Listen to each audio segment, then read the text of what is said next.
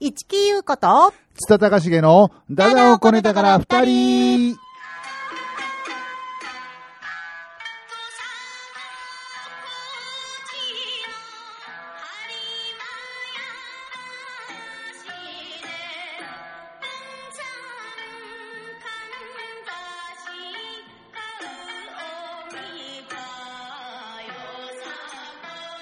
よさこい。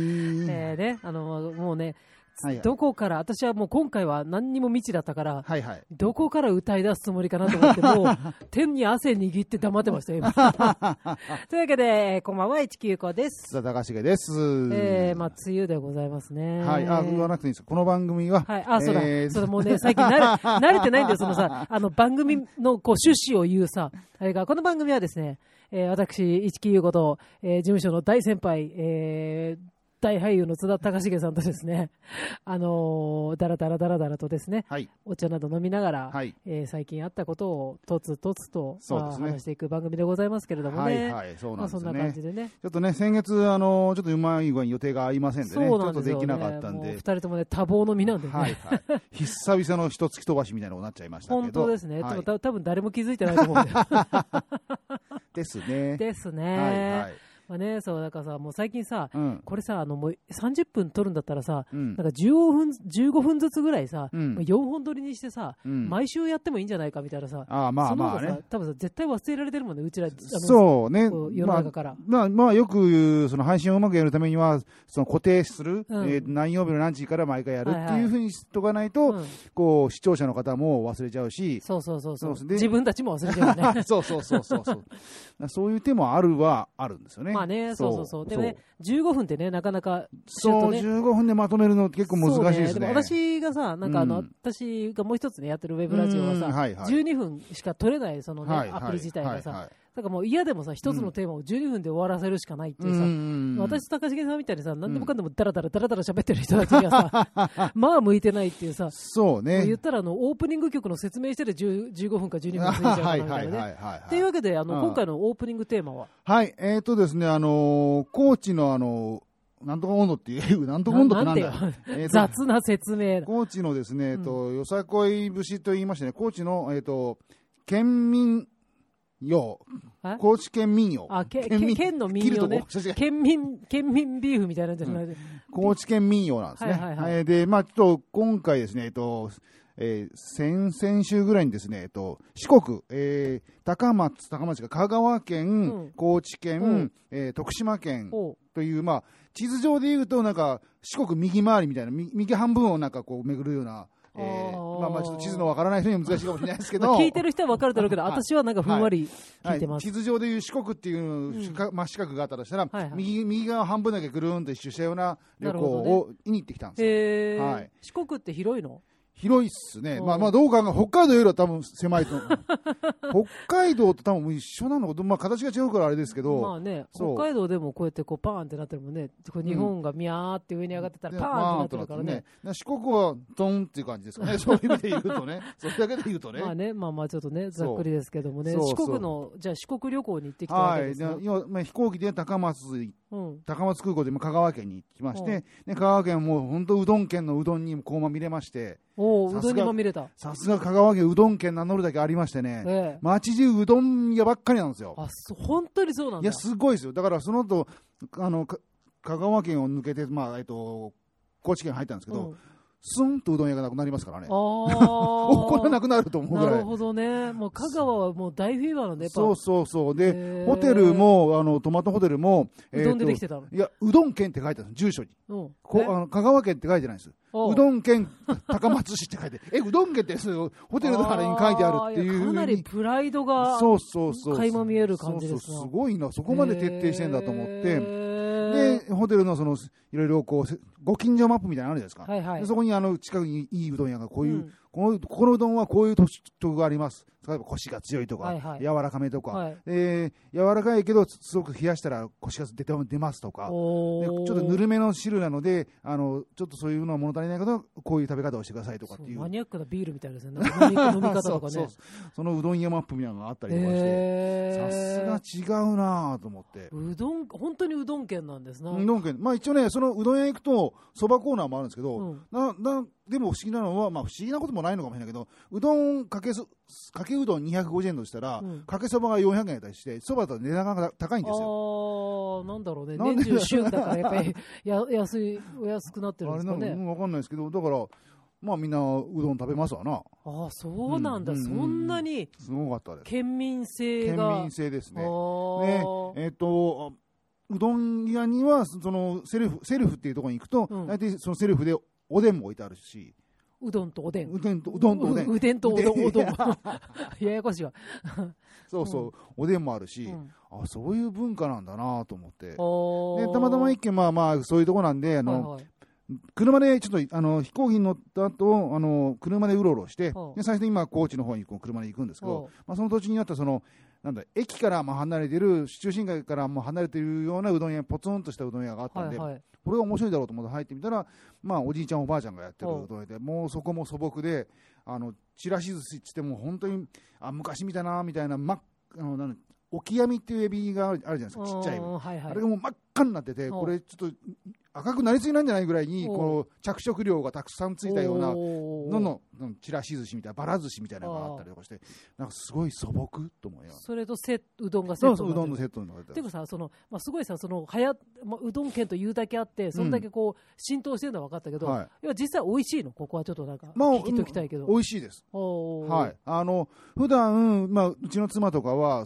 うどん屋のそばが好きだから、ほとんどうどん食うことないけど、うん。やっぱり、行っちゃうと食べちゃうよねって言って。で、もう一人あもう一緒に行った人もいるんですよ。まあ、その妻の友達なんですけど、はい。その人も普段うどん全然食べないけど、やっぱうどん食べたくなるねっていうまあだからまあまあ、そういう意味ではそのご当地に行ったからっていう匂いもある、521はというかね。それもあると思いますから、旅行気分っていうのもありますけど、うん。でも確かにあのいろいろあるから楽しいです。おーで、そんなにあの高級なものでもないから、はいはいはい。なんかそういう気張った感じもないし、う。ん、だからすごく楽しいですよ。一番さ、まあ、うん。まあ、高重さんもそうに、まあ、いあの、行った日数が限られてるから、うん。まあ、食べたうどんもさ、うん、うどん何回ぐらい食べたの？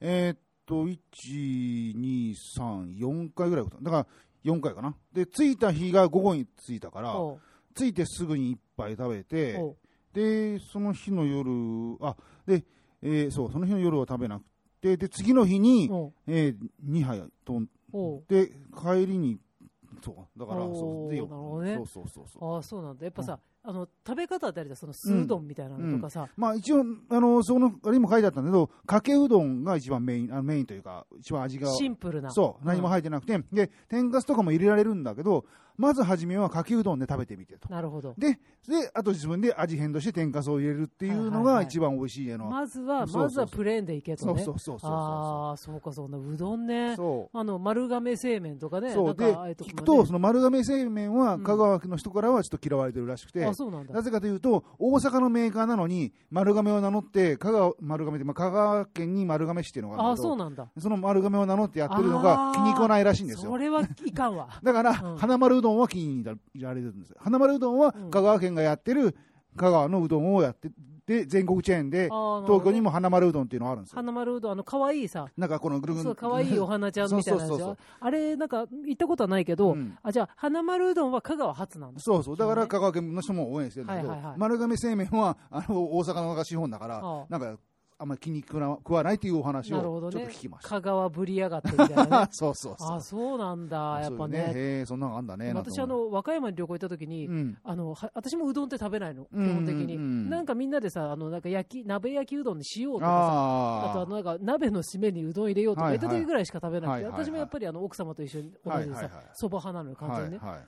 だけど、その和歌山で、うんその香川の方には申し訳ないんですけど、うん初めてあの、なんだっけ、あの丸亀製麺に入ったんですよはいはい。でもめちゃめちゃお腹空いてたのもあって、うんなんかね、なんだっけな、なんか明太釜、釜、なんで、釜、な釜玉とか？そうそうそう卵乗ってました？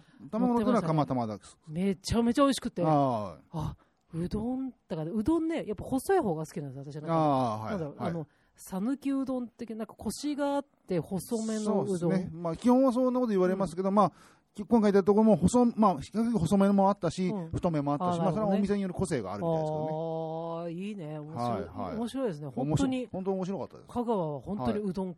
昔、なんかね、うどんっていう映画を見たことがあったんですよ。あ、なんかありました？よなんだっけ？ななんだかずいぶん前だよねずいぶん前。で、なんかその、漢字、漢字じゃなかったっけ？か漢字じゃなかあの漢字かロあのローマ字かどっちかだった気がするけど。多分ローマ字だったような気がする、それはなんか見た覚えはなんとかあって、うん。でその人地元の人たちが、はい。い、ろんないろんなちっちゃいあの製麺所がやってるうどん屋さんみたいなとか、製麺所のすぐ隣になんか事務用のあのテーブルみたいなのが置いてあってで、それでみんな食べてるみたいなとか、自分で畑でネギ刻んでき取ってきて、そこで刻んで食べるとかっていうのを見て、すげえなっていう思い出があって。でまあまあ、そこまでの店はさすがにディープな店は行かなかったですけど、うんうんうんうんでもまあ、それは全然そういうのありそうだなっていう雰囲気。ああ、そうなんだ。そうだから基本的にやっぱうどん屋さんは朝から昼過ぎまでがメインらしくてあー2時3時で終わっちゃうんですよ。あなるほどね、うん夜うどん食べる人あんまりおらんの、うんまあ一応その、ね、もちろんあの夜やってる店もあるんですよ、うん基本大大雑把はもう朝から昼過ぎまであー。3時ぐらいで終わっちゃうから。でもいい商売だね。いい商売っていうかねね。なんかいい、まあ言い方、うん。まあそれでねその稼げるんだからはいはいはいそっかであれだけ店があってそれで稼げるのはすごいなとみんなそれだけ食うんだろうなって。まあ確かにな、はいはなんかさどこだっけな長野に行った時に、うん。まあ、やっぱ長野っていうとさお蕎麦ってイメージあるじゃないですか、そうね。でやっぱりまあ一人紹介されて、うん。でもひたねつあのちょっと話飛ぶんだけどあれ地元の、うん。やや地元の人が、うん。あのこう戸様のねうん。私たちみたいな、観光客がうん。来た時に、うん。そのそこの名名店、うん。そのそばならそばうはいどんならうどんはい。美味しいとこって聞くとうん。割とひよったところを紹介されるわけよ。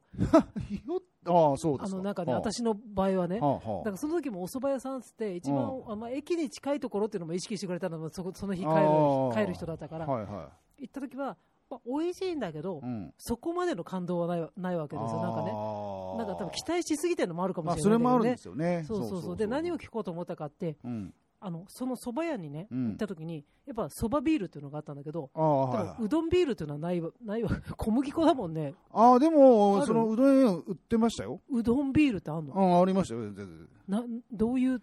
どういう手って別に、そばがうどんになっただけだから別に。別にうどんのエキスとかそばだったらそば粉がどうのとかさああ、まあうどんだったら小麦粉ですよね。小麦粉ビールかそうそ麦芽の代わりう。に、まあだから麦麦、麦麦になっちゃあうんですよ、ね。なるほどねだから、体に良さそうですね いやいや、か、あの、過剰摂取か。過剰摂取かねどっちかねあなるほどね。だから麦麦だからそんなに合わないわけじゃないと思いますよ。まあね。そうかそうか。いやそのそう。そううどんビールってのはあるんだろうかって地味な地味な疑問がさっきからふつふつふつだって食べる人はもう、まあ、そそれこそなんだおお米、米、ライスビールも行く人は行くじゃないですか。ああまあ確かに、ね、そうそうそう。あとライスと日本酒とかねそうそう、ライスライスになっちゃうわけライスライスになっちゃうわけだからね。ライスライス。ライスライス もう日本人は無敵ですよ、そういう意味では。あ確かにね、うん。あのそれとあのお好み焼きとご飯とかね関西の方だとねそうそうそう。まあでも結局それ、ラーメンご飯、ラーメンライスもそうですからね。まあね言ったらねそうそうそうそう炭まあ材料と炭水化物のね そうそうそう。王国だからねそうそうそうそう。だから、しゃあないんですけどね。まあね確かにそうねそうそうそう。本当炭水化物のパノラマ陶器団みたいになってしまうわけですよね なるほどじゃあ高重さんのその愉快な。他に何かその香川でさ香川で良かったのは、うん。あとね、そこも有、まあ、全国的に有名なんですけど、うん。一の鶴って書いて、一角っていうお店があるんですけおう。ど、そこはあの骨付き鳥っていうのが有名で、で、あの、親鶏を焼いた骨付き鳥と、鶴？ついやそれはさすがに鶴は食えないでしょ。あああそういうこと一応、あの、店の名前一角ちょっとドキドキしちゃった今。いや、鶴だけど、うん。食べてるのは普通に鶏ですけど、ああなるほどね。はい。で鶏のその、まあ、そそこの推しは親鶏っていう、えー、と成長した鶏の方、はいはい。で結構うちらがあの唐揚げとかで食べてるのって、うん。あのよく若鶏のどうのこうのみたいな若鶏の唐揚げとか言いますね。だからだから要は比較的この子供というかあだから柔らかいんですけどあそこの推しのその親鶏っていうのがもう歯ごたえがすごくあって美味しかったです。ああなるほどね。あなんか若鶏はわなんかこ細い鳥とかうん。聞くとさ、なんかえ焼き鳥とか食べていいのかなってなんかちょっとなんか ちょっとかわいそうな気持ちまあまああまあねでも一応まあそういう意味では食べるために作ってるんでね、美味しい美味しかったんだ。いやそこも美味しかったですね、そこもああの行く前に、その妻の友達が、うん。まあ、その香川県出身の知り合いが方がいて、はで、その方になんかおすすめって聞いたときに、やその骨付き鳥の一角っていうところをおすすめされて、で、まあ、ビール好きなのしてるから、ビールにはすっごい合いますから、ぜひ行ってくださいっていうので、まあ、ちょっと、やっぱ人気の店だったんあで、うん1時間待ちぐらいしたんですけど、でも入れて、で、食べさせて、食べさせて、自分から、自分から払ってるからうん食べたんですけなるど、ほどね。美味しかったですね。へはいーはいそうなんまあ、じゃあ香川は何でもね、美味しいとね。そうそうそうそう、まあうどんとね、その、いいまあ、骨付き鳥。まあ一応、なんか、香川県的にも推してますね。その、まあその一角っていうお店が一番人気みたいですけど、他にもまあそういう骨付き鳥のチェーン店はあるみたいで。そうそう。なんか骨付き鳥の一角っていうとさ、骨付き鳥の中のこの 片隅みたいななんかねね。イメージありますけどね。なるほどね。ち一角の骨付き鳥って言えばよかったですね。うんなんかよく よくわかんなくなるから、まあまあいいんですけどね。はい。なるほどね。あの、ゆうこりんにとって、そのなんか四国のイメージって何ですか？なんかあります？四国？って、まあまあ別にかそもそもさ、うんうん四国に何があるかっていうのもさ、今、高重さんが言うのをさ、こう聞きながら、四国にはあそことあそことあそこと高知があるでしょ？うん。高知があるとた高いとこあるみたいなやつあいやこう高知か。高知があるでしょ？うん。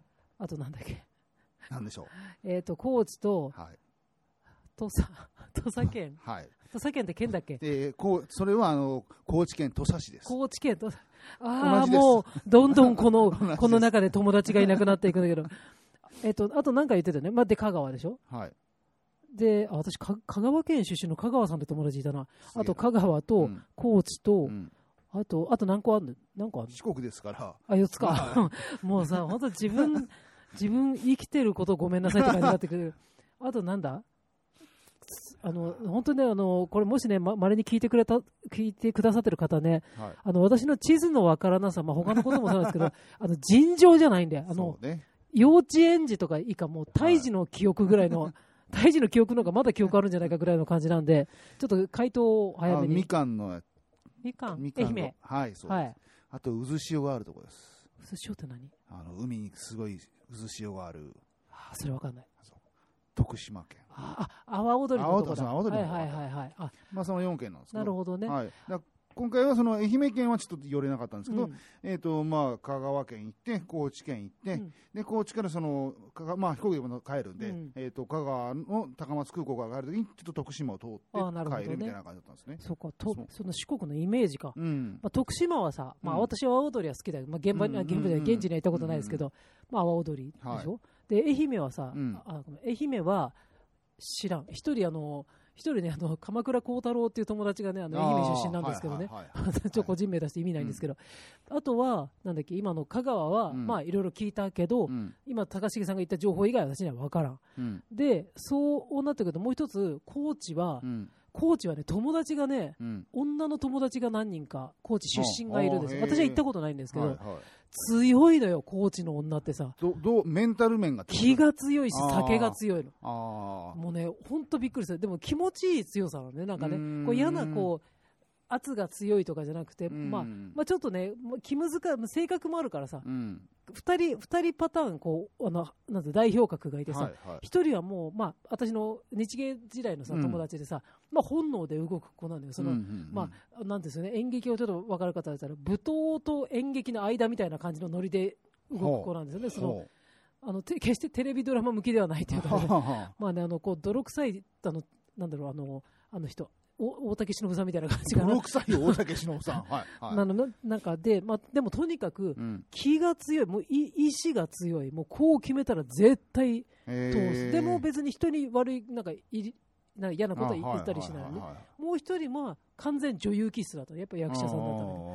女優気質で、うん。まあ、この方はちょっと、まあ、個人的にも多分気難しい方だったと思うんだけど、まあままあ、とにかく強い強いわけ。なんかこううん。自分で言ったこととかうん。なんか私はこうだからって言ったことはまあ曲げないうん。しで2人ともとにかく酒が強いっていうね、ねだからね、高知の女、だからなんで私が高知って発音したかというと、なんかその子がね、高知の女、女高知の女って自分で言ってたから、じゃあ高知の人は高知っていういや、ちょっとそれ間違ってるかもしれないんだけど、なんか高知の、高知の人っていうイメージがあってさ、だから、そうなんですよ。だからね、とにかく私の若い頃の知り合い2人はね、高知の女はね、まあ強いなっていうイメージがすごくありますね。まあね、あとね、坂本龍馬とか、あと、そうだからその子たちもさ、なんかなんとかするきとかの、か方言が可愛いなってイメージがあった。はいはいはいまあ、ちょうど今も朝ドラもちょっと高知舞台にしてるから、あそんなん感じの話してるし、うん。まあ、昔、龍馬が、龍馬伝とかっていうはいはい。のも、福山雅治さんがなんか、はいはいね。する気にみたいなことを言ってたから、まあ、まあ、ああいう、まね、あの方言は確か関に、西弁ほどじゃないけど、なんかあのちょっと独特なね、はい。割とこうテンプレがあるはい。感じのね。土、佐弁っていうね。そうそうそ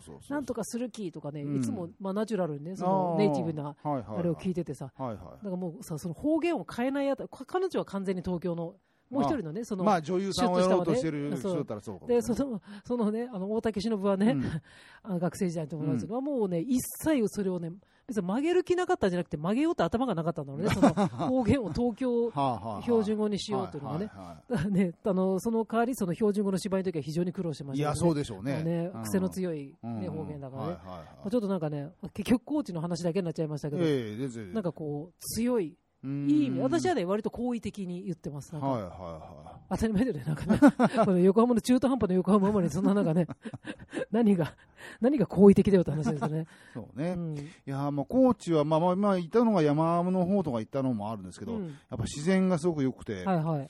あの、仁淀川っていう川があるんですね。に漢字でどう書くの？えっ、と、人弁に、あの、人、人っていう、えー、人志とか言われる人弁いに、に、にを書く関数字の2を書くやつね。で、よど淀川のよと、さえっと、三髄にさだ、さだ。はいはい。よどで、で、仁淀川って言うんですけど、で、そこは今も、まあ、高知の観光としても、あれなんですけど、その山を、その上流の方に行くと、まあ、光とかその、あの感じで、色の、川の色が、うん。仁淀ブルーっていう言い方をしてかっこいいね。そう。で、本当に天気とか、まあ、ちょっといい感じに日が差すと、ブルーというか緑、緑がエメラルドグリーンみたいなブルへーが。え、仁淀ブルーってかっこいいね。うん。で、なと、おで、その、まあ、見に行きまして、綺麗だねーって言いながら、普通に観光うん、観光ですね。滝がわーって言って、なんかへー。まあ、もう滝も大きい滝だったのと、うん。雨が降ったばっかりの次の日に行ったもんだからすっげえ水がああ、なあって、るほどね。近寄っただけでもびしゃびしゃになるぐらいのものだったんですけど。でもまあ、でその時は、まあ行った時は天気がよく良くなってたんで、その仁淀ブルーも見れましたし。なる、ほどね。なんでさ、仁淀ブルーになんかじゅん、なんつうかな、こう、あやかったさ、うん。そういう観光、なんかあれとかないの？私今、仁淀ブルーっていうのとその経緯を聞いたときにさ、なんかこう、ガラス細工とかをすごい思い出し、思いついたんそ。れはなかったですけど、うん。まああのにまあ、高知でやと有名なのは、沈下橋っていうのが有名なんですね。要は沈む、沈むにしたって書いて沈下。沈んじゃうじで、うん。それをなくて言うと、はあの欄干とかがないんですよ。だから、川が増水してやった時にもう水の中そのまま埋もれて、ゃん。あそのまま行けあ。る。なるほど。抵抗がないんだ。そうそうそうスそう。ーッと通ってっちゃうわけだそうそうそうへえ。だからちょっと怖い人は怖いですよ。うんな手すりも何もないとこをい。きなり波が来たらね、そうそう。まあ、まあ、その、そのいうふうには多分そこ入れませんけど。確かにね。あの安全の具合だと、んで上を歩いてるけど、なんか心もとないよねなんかねないから、おちょっと怖いなと思うけど、まあそういうのは有名で、んその仁淀川に何個かと、まあ、ほまあ、四万十川にも何とかあるんですけどまあ、四万十川っていうところまでは行けなかったんで、はい。そっちの方が有名なんですけど、はい。まあ、その仁淀川の仁淀ブルーとその沈下橋っていうのをちょっと見てきて、あーまあ、いいまあ、よくも悪くも田舎なるというか、ほどね。自然がいいなとあ思いやっぱね、知らないとこに行くっていうのはね、やっぱもうね、いつも高重さんにさ、釈迦に説法ですけどさ、旅行っていうのはいいもんですよ、すね。当にね。もう桂浜行ったらなんか勝手に龍馬の気分になってるしねあの、。こうやって、あの、すこう、入ら、トレーナーの中に手とか入れちゃう。そ うそうそう。写真撮るのもなんか意味わからなく、そういうやったりをしてね。まあね、そんやったりしな感じましたけどね。はい。まあまあ、お疲れ様でございましたっていうかあれ、羨ましいですね。はい。はい。まあ、そんな感じでですね、なんかちょっと行ったんでしょ？あの、伊豆の方に。そうね、でもね、ちょっとこの話すると長くなるから、まあ、あの次回は、あの今回はね、あの高重四国旅前前編、前編じゃない、前編、前編後編もあるかもしれないですけどね、はいはい。次回はあのゆうこりん、えー伊豆黒船祭りツアはい。ーの記録、わか んないけど、ができたら、覚えてたら言おうかなみたいなね、感じでますあ、かねもし。かしたら新しいまた事柄があるかもしれないかあらね。いろいろね、そううそうう。そうまあまあ、そんな感じでね、珍しくちょっと一泊二日でね、伊豆まで行ってきたね。い。つもね、私、毎年行ってんだよね。毎年一回は必ず行くんだけどさ。まあ、あの、あそこね、ご、ごひいきさんじゃないけど、あの、伊豆極楽園さんごひいきさんだから、毎年行ってそうそう。極楽園ね、うん。あの、今回久々にね、2う年、一年ぶりっていうか、あー1年半ぶりぐらいにねおおた立ち寄らせていただいてね、相変わらずいい地獄でしたよ。まあそんな、あのね、本当ね、あの、皆さんこれだけはちょっと、多分ね、次回もこの話を、静岡ツアーをのの話をしたら同じこと言うと思うんですけど、うんあのね、伊豆極楽園というあの、うんえー修善寺からバスで行くとですね、地獄のテーマパークというのがあるんですけどね、うんこれ絶対皆さん死ぬまでに1回は行った方がいいと思います。別に回しもんじゃないですけど、あのね、よくしていただいてるんですけどもね、うんあの本当にあのいいいいところなんで、いいところというかね、ためになるところなんでね、死ぬ死ぬにいいためになるところなんで、行ってみてください。はい。というわけでですね、いい時間なんで、そろそろ告知のはいお時間で、高重さん、どうはいぞ。。えっとですね、えっと、あなんか散フライヤー々散々じらしてたんですけど、やってといろいろ決まりまして、ええ。ー6月25日でお。日曜日ですね、えーこまあ、あと2週間後後ぐらいですけど、えはい。えーの、えーにえー西荻窪にありますヘブンズドア、はい。えーさヘブンズドアというと皆さん山頂を思い出すかもしれませんけど知らん人は何も思いつかないと思うけど、えー西荻窪にありますヘブンズドアというところですね、えーまあ、えー5時半オープンの6時スタートで、はい。えーチャージ2000円プラスワンドリンクということでですね、えー私、えーさ再結成というか新しくブレンダ爆発というバンドができまして、えーそこで小芝居を担当で、ああれ、えベベースじゃないの？ちょっとベースもやりますけど、メインは小芝居です。あそうそういう感じなんだ。はい。へえ、意外。はい。えー元気いっぱい小芝居をしようと思いますので。ああ、なるほどですはいね。よろしくお願いします。おちょっとゆうこりんの、あの、あれですね、あの、あれが、ライバルが出現しましたよね。小芝居担当のというか、まあまあ、そういう意味で言うと、こっちは原点の方ですね。ああ、なるほどね。それがあったから、ユーコリンのもできたっていう感じですかね。あ、そうなんですか。そうそうそうそうそうそういう、まあまあ、まあ、そういうバンドでですね、えー6月25日にやるんですが、えーこんな告知をしといてあれなんですが、えー今はもうすでにキャンセル待ちとなっておりますので、あ、そうまあ、なんですけど、まあまあ、もし、あのーご興味がある方は、一応連絡ください。うんそれで、キャンセル待ちで入れるかもしれませんし、ちょっと、そのまますごめんなさいということになるかもしれませんし、ということで、えーよろしくお願いします。かしこまりました。なんだ、はい私まだ予約してないよ。はい。えーというわけでですね、あの、私の方はですね、その5日後かな、えー7月の1日土曜日に、えー高円寺の稲尾座っていうライブハウスでですね、195のトークライトークライブ、夜会巻きリターンズということで5年ぶりに、えー小芝居と後半サンソンクルースラーズのライブで、えーやらせていただきます。はい。オープン19時、スタート19時半で、一応チャージは2000円プラスワンオーダーとなっておりますので、えー7月1日土曜日、高円寺稲尾座、ぜひぜひ夜会巻き遊びに来てください。というわけでですね、そろそろいいお時間でございますので、はいはいはい。本日の、えーエンディングテーマのテーマを。えーエンディングテーマはですね、えっとね、その、私がやる、出るライブでですね、はい。ちょっと使うんですけど、おえーその曲をですね、流して、ちょっと、面白い曲なんですが、えーと、これは、えーとオリジナル？いや、カバー？これはあのオリジナルじゃなくてカバーなんカバーで、まあ、その僕らが演奏するやつじゃなくて、まあ、原曲なんですけど、すごいね、なんかライブ前にあの新曲があったらびっくりする、そのね、音源があったらびっくりするけどね、あーまあ、一応ね、ちょっとあの音源なくはないんですけど、カバーですか？